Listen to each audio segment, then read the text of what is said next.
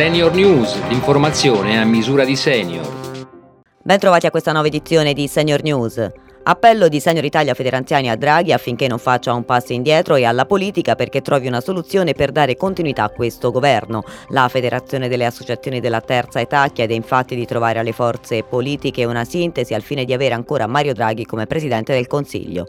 Sarebbe una iattura perdere una grande personalità come la sua, dice il Presidente di Senior Italia Roberto Messina, che aggiunge con la guerra, il Covid e la stagnazione dell'economia. La politica non abbandoni famiglie, lavoratori, anziani e fragili in questa congiuntura sfavorevole, si garantisca il rispetto del PNRR, la legge finanziaria, sostegni e fine naturale della legislatura.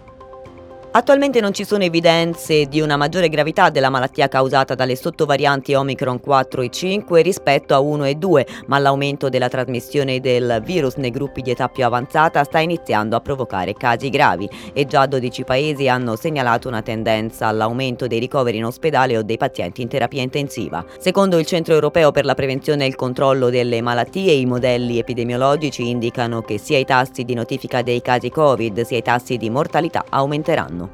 La demenza è attualmente la settima causa di morte tra tutte le malattie e una delle principali cause di disabilità e dipendenza tra le persone anziane. Oggi sono sempre più oggetto di interesse scientifico i trattamenti non farmacologici, che comprendono il trattamento dei sintomi cognitivi e della disabilità, il trattamento dei sintomi psicologici e comportamentali e le psicoterapie brevi.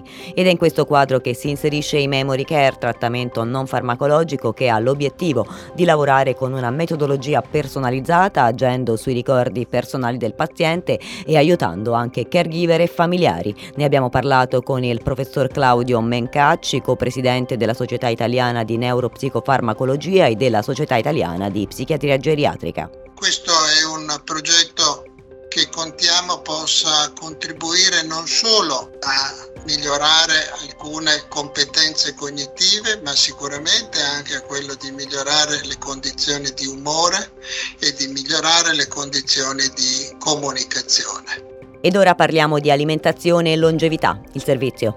Mangiare meno e a orari regolari allunga la vita. Lo dimostra uno studio dell'Howard Hughes Medical Institute pubblicato su Science. È stato osservato come una dieta ipocalorica possa sì allungare la vita del 10%, ma la stessa dieta, se consumata solo nel periodo di massima attività metabolica, può aumentare l'aspettativa di vita del 35%. Lo studio condotto su dei topi sottolinea come il ciclo biologico giochi un ruolo fondamentale nel potenziare gli effetti della dieta, aprendo a nuove prospettive per gli esseri umani, come a farmaci per potenziare l'orologio endogeno umano. E per oggi è tutto. Prima di salutarvi vi ricordo che sul sito senioritalia.it potete riascoltare questa e tutte le altre edizioni. A domani.